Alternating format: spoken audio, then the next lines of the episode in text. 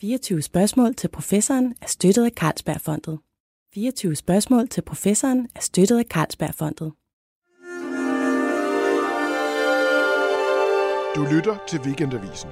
Her kommer 24 spørgsmål til professoren, en daglig podcast om corona med Lone Frank.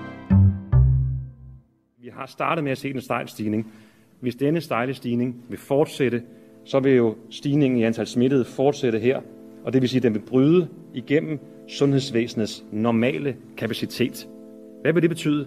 At det vil betyde jo, at kræftafdelinger, hjerteafdelinger, lungemedicinske afdelinger, børneafdelinger vil blive lagt ned og vil ikke kunne udføre den vigtige opgave, som der udføres. Hej Morten. Hej. Ja, tag for dig af spritten der, hvis du skal desinficere. Så. Godt, du kunne komme. Ja. Jeg tænker, kommer du lige fra en vagt? Jeg er på almindelig dagarbejde i dag. Nå, okay. Så jeg skal tilbage igen. Ja. Jamen, så du kommer lige fra hospitalsgangen og tager dig op igen bagefter. Simpelthen. Jamen, herligt. Der er betydeligt flere patienter, der henvender sig til vores akutmodtagelse for covid. Vi plejer at have 450 intensive pladser i Danmark, og de patienter, de senge er jo allerede optaget. Der er mange tunge dilemmaer. Det er onsdag den 25. marts. 301 danskere er indlagt, 69 er på intensivafdeling og 58 er i respirator. 32 er foreløbig døde. Vi har hørt helt utrolig meget om intensivafdelinger og respiratorer i den her tid. Men jeg tror meget få egentlig har en god forståelse af, hvad pokker sker der de steder. Så nu taler vi i dag med en, der står midt i det, for at komme rigtig tæt på og faktisk for at forstå, hvad foregår der både i coronapatienterne, men også nok så meget, altså hvad er det for nogle særlige afdelinger, de her intensive afdelinger? Hvad er det for nogle problemer, man står med? Det gør vi med min gæst. Det er dig, Morten Stensen. Velkommen. Tak. Du er anæstesiolog og overlæge på intensiv på Rigshospitalet. Beskriv lige for mig først, hvad er situationen egentlig lige nu, der hvor du står? Jamen lige nu er vi der, hvor det er helt rigtigt, hvad du siger. Der er mange covid-patienter indlagt på intensiv afsnit, og det er jo fordelt sådan, så det er i Østdanmark, at de fleste faktisk er aktuelt. Og lige på Rigshospitalet, så er det sådan, så en fjerdedel af vores patienter på mit afsnit er indlagt med covid. Og hvor mange senge har I? Vi har 25, og lige nu har vi 5 patienter. Og alle sengene er ikke i brug, som det er lige nu, altså i dag. Men er det sådan har I en okay rolig fornemmelse? I er ikke sådan i panik? Jeg har lige rejst mig fra et Skype-møde med de andre afsnitsledelser fra de andre hospitaler, altså intensiv afsnitsledelser i Region Hovedstaden. Og der er de noget tættere på at have nået deres maksimale kapacitet. Vi opererer stadigvæk inden for, hvad jeg vil kalde for normal drift. Altså, vi har ikke taget ekstra senge i brug hos os. Det har de mindst et andet sted i regionen. Og så er tendensen jo, at det bygger op lige så stille, så vi nærmer os den maksimale kapacitet.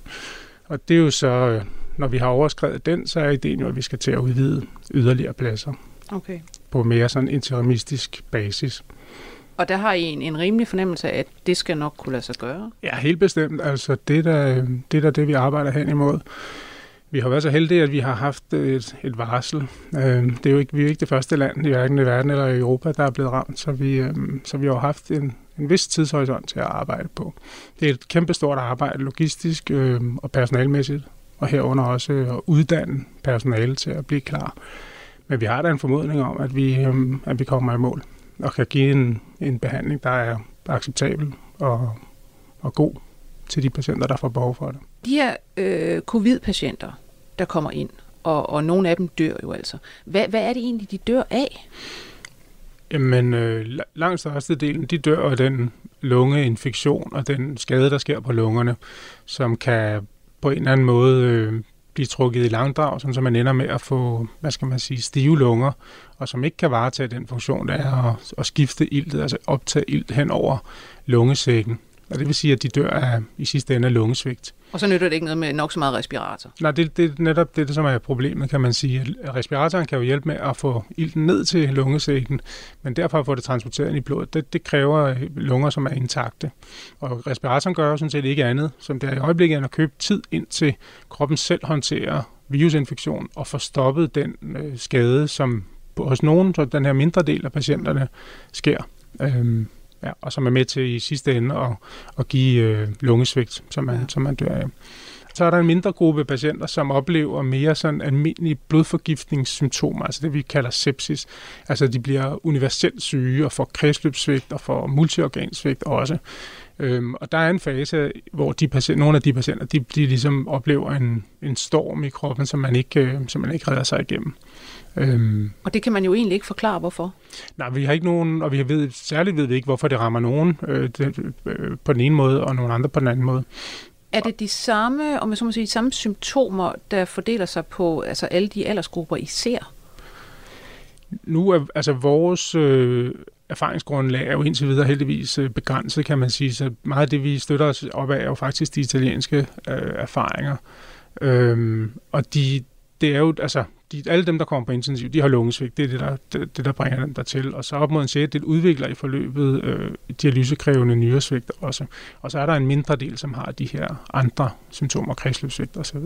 Og det er jo igen, det er lidt forskelligt rapporteret. Rapporten fra Kina var, at den var der en del af. Fra Italien er det knap så mange. Altså med organsvigt? Multiorgansvigt. Men de findes, og de vil typisk dø lidt, hvad skal man sige, tidligere end de andre, fordi der er det i den tidlige fase. Er der nogen, der faktisk er nogle covid-patienter, der faktisk er døde på din afdeling? Ja. Og var det lunger eller organsvigt? Det var lungesvigt. Ja. Jeg synes lige, vi skal ind på, hvordan det overhovedet er at være på sådan en intensiv afdeling, og hvad der sker, og hvad det egentlig kræver. Og jeg var faktisk selv på besøg på, det må have været din afdeling, i 2016, hvor jeg skrev en artikel om intensiv behandling og udfordringerne i det. Og her er faktisk indledningen til den artikel. Her er så stille og begivenhedsløst, at det nærmest er forvirrende. På glasdørene står intensiv terapiklinik Rigshospitalet, men indenfor høres kun dæmpet tale, gang på bløde såler og en let klapren fra tastaturer. Man forventer ligesom, at en intensiv afdeling vil genlyde af bippende måleapparater og ophidsede råb fra personale, som er tillignende eller i gang med at genopleve patienter med svigtende hjerter. Her er bare stille.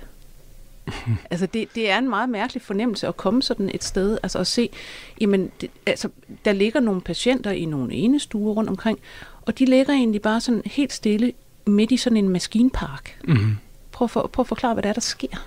Jamen, det har du ret i. Altså, og man kan sige, at man kommer jo på intensiv, fordi man har svigtende organer, og som oftest i flertal. Vi har lige talt om respiratorbehandling, og det er jo, hvis man har lungesvigt, og det er vi jo den eneste sted på et hospital, hvor man kan tilbyde den form for behandling.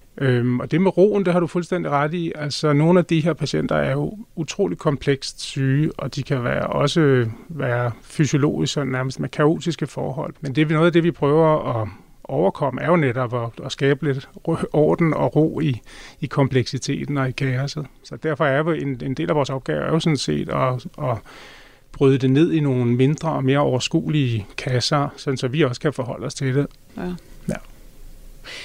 Ja. Lad os kigge lidt på det her med, når man ved, at jamen, det at gå igennem en intensiv behandling, det kan i sig selv, altså muligvis hjælper det ikke, og det kan også på den anden side give patienten et noget ringere liv, fordi intensiv behandling simpelthen er møghård. Når der så kommer covid-patienter ind nu her. Hvordan foretager I så vurderinger af, hvilket niveau af behandling man skal gå til? Jamen, jeg mener stadig, at vi er på helt normal drift, så det er på helt almindelige vurderingskriterier. Det er, hvad er det for nogle patienter? Hvad er deres, hvordan har de været i stand inden? Hvordan er deres fysiske formåen? Og der er det klart, at der er nogle begrænsninger, hvis man har svært hjertekarsygdom eller lungesvigt eller andre ting, som gør, at man ikke lever så længe. Det kan være svær kræftsygdom eller andet, der gør, at man i det hele taget ikke har den store chance for at overleve på længere sigt. Så det er sådan helt almindelige vurderinger, vi lægger til grund. Og det er nogen, I står og diskuterer, altså læger og sygeplejersker, på konferencer hver dag. Hvad gør vi ved vedkommende her? Hvor langt skal vi gå? Ja, det gør vi. Det ligger jo i som en naturlig del af det, vi gør. Vi tilbyder jo en behandling, og vi løbende, og så med jævne mellemrum laver vi også status, altså mindst 2-3 gange i døgnet på, hvordan er udviklingen, hvilken vej går det, er der ting, vi har overset, er der nye ting, vi skal undersøge, er der nye behandlinger, vi skal sætte i værk. Og herunder det sidste, der er det jo klart, der skal være en vis rimelig chance for, at den behandling, man giver, også har en mulighed for at give en effekt. Er det noget, I som læger også kan komme op og man så må sige, ikke slås om, men diskutere? Nej, det mener jeg simpelthen ikke er rimeligt det her, mens en anden står og siger, jamen det synes jeg det simpelthen, vi skal gøre. Ja, det er nok uundgåeligt, tror jeg. Og så kan man sige, at det gode ved at have de her diskussioner løbende, og også have et sprog omkring det, og det forum, hvor man mødes og diskuterer det. Og som intensivlæger gør vi jo det, vi kender hinanden, vi har gode kolleger haft i årevis, og dem mødes vi og diskuterer de her ting. Så der er jo en eller anden form for måde at diskutere det på, som er god. Og det, hvor man nogle gange kan opleve en ubalance i den diskussion, det er jo måske læger, som har behandlet deres patienter, også i en årrække kender de her patienter, og de kan nogle gange have en anden holdning. Og det er klart, at det kræver så nogle gange en afklaring, at man vælger. Og jeg vil sige generelt, så er som udgangspunkt, så indstiller man ikke behandling, med mindre alle sådan set er enige i det. Og det er jo sådan et, hvad skal man sige, forsigtighedsprincip, der siger, at det og ligesom at også lade de sidste stemmer på en eller anden måde være hørt og lyttet til. Og indimellem så kan man jo, og jeg vil også sige, som udgangspunkt, så er det også sådan, så de pårørende også, altså den proces, som det er, også at acceptere det. En ting er måske at forstå det, og det er klart, det når vi jo frem til langt hurtigere end de pårørende, fordi vi kender til det. Forståelsen af den er en ting, men derfra så også at acceptere det. Der er nogle gange et stykke vej. Og der bestræber vi os jo på at sige, at alle skal nå i mål med at også kunne acceptere den beslutning. Og specifikt med covid-patienterne, der er det jo et spørgsmål, hvilken stand er lungerne i? Og er man ude på 4., 5., 7., måske 10. dag i respirator, og lungerne fortsat ikke er blevet bedre, så er det, man skal overveje, om man bliver ved med at gøre den enkelte patienten tjeneste ved at behandle. Fordi der er jo ingen tvivl om, at man kan godt forlænge behandlingen her og holde dem i live i meget lang tid. Men det skal jo give mening for den enkelte patient. Har I været ude for endnu at stå over for patienter, hvor I siger, at de er enten så gamle eller i så dårlig fysisk stand, at vi tror ikke, det er nogen god idé med den mest aggressive behandling og eventuelt respirator? Altså jeg vil sige, der er to aspekter i det, fordi for det første, vi skal jo, kan man sige, tilbydes de patienter, og den første vurdering ligger jo så på den afdeling, hvor de kommer ind. Det kan være en lungemedicinsk afdeling, infektionsmedicinsk afdeling, eller det kan være en anden afdeling, hvor patienter, der er indlagt hæmatologisk, onkologisk, altså kræftsygdomsafdelinger, og hvor patienten så bliver smittet med corona og dermed udvikler covid. Og der er det dem, vi kalder stamafdelingens læger, altså de læger, som kender patienten på forhånd, som sammen med patienten og eventuelt pårørende tager stilling til, skal vi tilbyde mere behandling? Og der ved jeg, at der er patienter, hvor vi ikke hører om dem, andet end der har man besluttet på forhånd, jamen det giver ikke mening at prøve at give en behandling på intensiv. Nej. Så de får simpelthen lov til at dø på en lungemedicinsk afdeling eventuelt? Eller hvor det er lige præcis. Ja. Og der er det jo et spørgsmål om, at man gør det under nogle former, som er fornuftige, og man så bliver lindret fra det ubehag, man nu har. For det er klart, at hvis ikke man kan trække vejret, det kan enhver forestille sig. Det er meget ubehageligt. Okay. Men det, der er jo behandlinger for, der kan man give angstdæmpende og smertestillende behandling, så det bliver fornuftigt. Palliativ behandling. Fuldstændig faktisk. Rigtigt, ja. Nu er vi jo endnu ikke kommet til herhjemme, altså nogle forhold, hvor I netop føler jer meget presset. Men man kan jo komme under pres, og der skal vi lige høre et klip, der siger noget om det. We were told about 10 days ago that we couldn't intubate anybody over 70 years old, which already felt like, you know, young patients, considering that if you're not intubating them, these people are going to die. I never felt so stressed in my life. I'm an intensivist and I quite used to, you know, intense movement and choices, and people are critical and will die without any, you know, treatment, and you make the difference. But when you arrive at this point, you realize that you are not enough. Ja, det var henholdsvis en sygeplejerske og en intensivlæge, der står på et hospital i Lombardiet og altså har fået besked ovenfra. lad være med at putte en slange i halsen på nogen over 70, og det synes de måske er lidt hårdt. Og det her med et system under pres, altså hvis vi tager Storbritannien, de ser jo frem mod, at der nok kommer virkelig meget pres på deres intensivafdelinger. De har faktisk i det land meget færre intensivpladser per capita, end man har i Italien, og bestemt også herhjemme.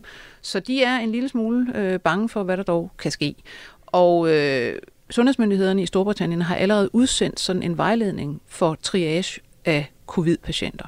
Og det handler så om, jamen når der kommer de her patienter ind, så får de simpelthen tildelt på baggrund af deres almen tilstand, og hvor meget de motionerer, og hvor gamle de er, og alt det her. Et tal fra 1 til 9. Dem, der får tallet 1 til 4, de kan sådan komme på intensivafdeling, medmindre der er noget særligt, der taler imod. Resten, de skal virkelig, der skal være et rigtig godt argument for, at de kan komme på intensivafdelingen og få tilbudt behandling der. Har vi i Danmark, og det her det er jo så de her NICE guidelines, som det hedder fra, fra sundhedsmyndighederne i England, og NICE guidelines findes der på alle mulige områder, og dem bruger vi jo meget herhjemme til forskellige typer behandlinger faktisk. Har I noget lignende liggende i skufferne på hospitalerne herhjemme? Nej, der har vi ikke. Det er det korte svar, og jeg kender NICE guidelines generelt, men jeg kender ikke konkret det her tiltag. Men jeg ved, at der bliver snakket rigtig meget om det i forhold til at skulle prioritere ressourcer. Og jeg tror, det rammer sundhedspersonale rigtig hårdt, fordi vi er vant til at vurdere ud fra lægefaglige kriterier, om man synes, man skal fortsætte behandling eller ej. Vi er også vant til at tage stilling til det i forhold til patienterne og de pårørende, og også måske imod. Man kan også sige, at der er patienter, der ikke vil modtage behandling, hvor man tænker, at det her kunne godt gå. Så de to ting er vi vant til. Men vi er ikke vant til at skulle foretage decideret prioritering, som siger, at den ene får behandling, det gør den anden ikke, på grund af ressourcerne. Så det er en helt ny situation. Og det er jo en helt ny situation, det ville det være i Danmark, og det er det også de steder, som vi hører om her. Og det er derfor, det rammer folk så hårdt, vi er ikke trænet til det, og vi synes ikke, det er vores opgave, tror jeg. Men når vi så har snakket, altså jeg mener ikke, at vi er der, og det er så langt, som vi nu kan se i kikkerten, og det er jo vildt svært at kigge i den der glas eller spåkugle der, og se, hvor er vi henne om en uge, 2 uger, 3 uger, men sådan som det ser ud for os, og det vi opererer med, så nej, vi er ikke der, hvor vi skal gå væk fra vores normaldrift. Så det er det, vi vurderer den enkelte patient, om vedkommende har en fair chance for at komme igennem det her på en fornuftig måde. Og samtidig prøver vi jo på, fordi det er jo en ny tilstand, det er en ny sygdom. Den opfører sig på mange måder, ligesom andre patienter med lungebetændelse, og det her, som vi kalder ARDS, som er den her følgetilstand, inflammation i lungerne. Men på andre områder, så opfører den sig helt på sin egen vis. Og vi prøver jo på at generere data og blive klogere på, hvad er det for nogle prognostiske faktorer, der afgør, om man kommer ud i live eller ikke i live. Har man overhovedet nogen fornemmelse af det i øjeblikket, fra de data, der nu foreligger rundt omkring fra? Ja, og det har vi selvfølgelig, og det er jo man kan sige, hvordan svarer kroppen på behandlingen og den tid, der går, og det er afgørende. Det ved vi også fra tidligere, at jo længere tid man er i respirator, uden at det retter sig, jo større er ens risiko for ikke at komme ud. Og så er det jo bare, altså problemet, at det er biologi og ikke maskiner, så vi har jo lige hørt om ham, den første patient nummer 1 i Italien, 38 mand, som jeg forstår det, han lå intuberet respirator i 18 dage. Han er udskrevet allerede, tror jeg, hvis jeg regnede rigtigt, indtil 11 dage efter han kom ud af respiratoren, er han udskrevet. Så det er bare ikke, man kan ikke sætte det på formel. Men vil man så stå som med den erfaring, du har med, lad os sige, det var en 80-årig eller en 75-årig, med nogle, altså de livsstilssygdomme, man ofte har i den alder osv., vil du tro, man kunne holde til 18 dage i en respirator? Nej, og lige præcis. Der er det en, men man kan sige, det er fuldstændig rigtigt. Vi kan stå i en situation, hvor vi kan blive nødt til at tale om prioritering og sige, at den ene skal have, den anden skal ikke have. Men i sidste ende for det enkelte individ er det ikke en rimeligt at fortsætte en behandling, der i sidste ende er udsigtsløs. Og nu prøver jeg også at bruge nogle termer, som er det, vi også bruger til daglig. Så lige så snart man kan se, at der ikke er lys for enden af tunnelen mere, så skal man ikke fortsætte en behandling. Så skal man ændre strategi. Man skal tale med de pårørende og patienten selv, hvis de er vågne, og forklare dem, hvad det handler om. Og så skal man sikre sig, at man får lindret de patienter, så den sidste tid, de har, er fornuftig. Og det kan der også være noget tid i. Men det er stadigvæk vurdering for den enkelte patient, giver det mening for den enkelte patient, og ikke fordi vi skal bruge din respirator til en anden patient. Og det er ikke det, vi ser for os, og det her, det kan sagtens, jeg kan ikke give nogen garantier for, at det ikke ser anderledes ud om 2 og 3 uger, men det er ikke det, vi ser for os. Nej. Men som du siger, I er fuldstændig trænet til at foretage vurderinger på den enkelte patient, eller med den enkelte patient, og med hele situationen taget i betragtning osv. Og det er I ganske glimrende til, og I kan sagtens anbefale for eksempel, jamen nu går vi ikke videre med den her behandling, eller nu prøver vi alt, hvad vi kan. Mm. Men det her med at prioritere, altså diskutere I mellem jer selv, hvordan I måske skal gribe det an, hvis det faktisk bliver så presset, at jamen, I bliver nødt til at kigge på, skal vi bruge den her respiratorplads til altså, vedkommende her på 75, eller ham på 23? Ja, altså vi har ikke taget nogen af de værktøjer i brug. Jeg har læst andre, der er også, amerikanerne har også været ude og lægge nogle kriterier til grund, kan man sige, for hvad er det for nogle kriterier, man skal lægge til grund for at vælge den ene frem for den anden. Og det er jo typisk nogle meget utilitaristiske principper, som hvad er den ens, hvor længe, selvfølgelig igen, hvad er ens sandsynlighed for at overleve, og der er forskel på, om man er 23 eller 83, fordi restleveårene alt andet lige er højere end 23-årige, osv. osv. Og det er jo ting, der ligger i baggrunden, altså i baghovedet på os alle sammen, og er det, vi diskuterer ud fra. Så jeg er ikke sikker på, at det med at sætte det på formel og gøre det meget skematisk, det kan have sine fordele. Det er måske også noget, som der er tradition for i andre lande i højere grad, end det er i Danmark. Så jeg er ikke sikker på, at resultaterne er så forfærdeligt anderledes. Man kan vel egentlig sige, altså nu, det der med at sætte det på skema, er måske i virkeligheden en hjælp til personalet? Og det er en god pointe. Det kan godt være, at det er at det er der en fordel. Jeg tror, den største fordel måske er, at man tager det væk fra dem, som aktuelt står og behandler den enkelte patient. Og det er der nogen, har jeg også læst mig til, og det synes jeg er et rigtig godt princip, at det tager man i armslængde princip, så vidt muligt. Og det kan måske også afbøde noget af det, som vi hører her, folk, der bryder sammen simpelthen, fordi de skal stå og træffe beslutningerne og føre dem ud i livet. At der kan der være en fordel i, at man træffer de beslutninger på et lidt højere niveau, og at det er nogle andre, der har truffet de beslutninger. Jeg tror ikke, men man skal ikke... altså vi har jo i langt hen ad vejen et mindre hierarkisk system i Danmark, så derfor det med at skulle udføre det sted ordre om det omkring det her, det tror jeg vil falde folk meget vanskeligt, og vi er vant til at nå frem til konsensus i dialog osv. Og det tror jeg, man kommer til at holde fast i. Og så er der en diskussion, som kan komme til at pågå, det er, hvis man når så langt ind i den her epidemi, at vi skal skære endnu mere i den kirurgiske aktivitet, der allerede er skåret i. Ja. Skal man udsætte... Det vil sige alle de andre patienter derude. Skal der udsættes kræftbehandlinger. Og det kan jo sagtens forekomme. Og så skal man til at... Så bliver det jo en prioriteringsdiskussion, som bliver mere kompliceret.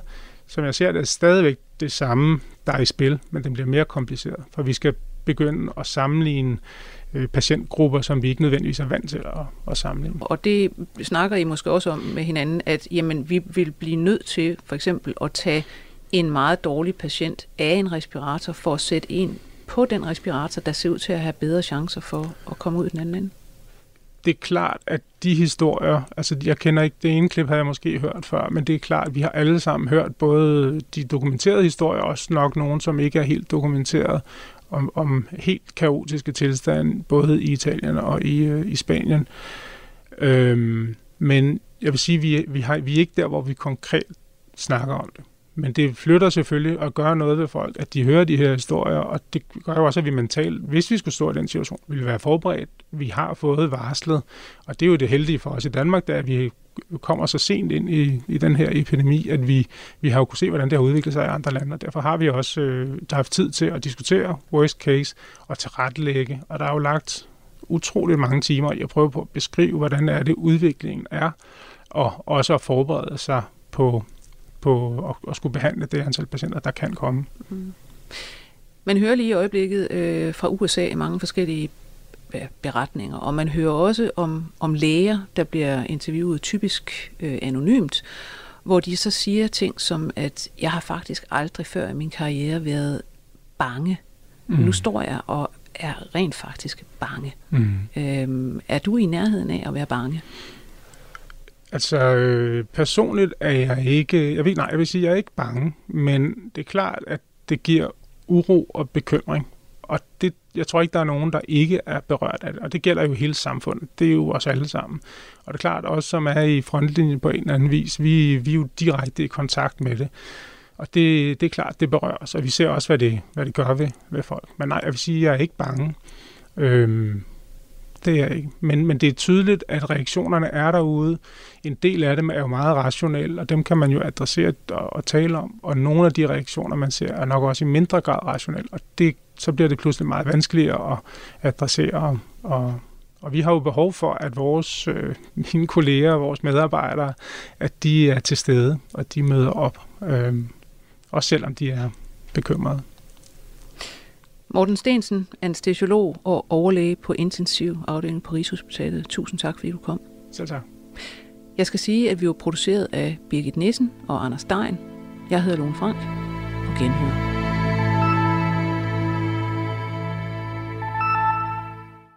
"24 spørgsmål til professoren" er støttet af Carlsbergfondet.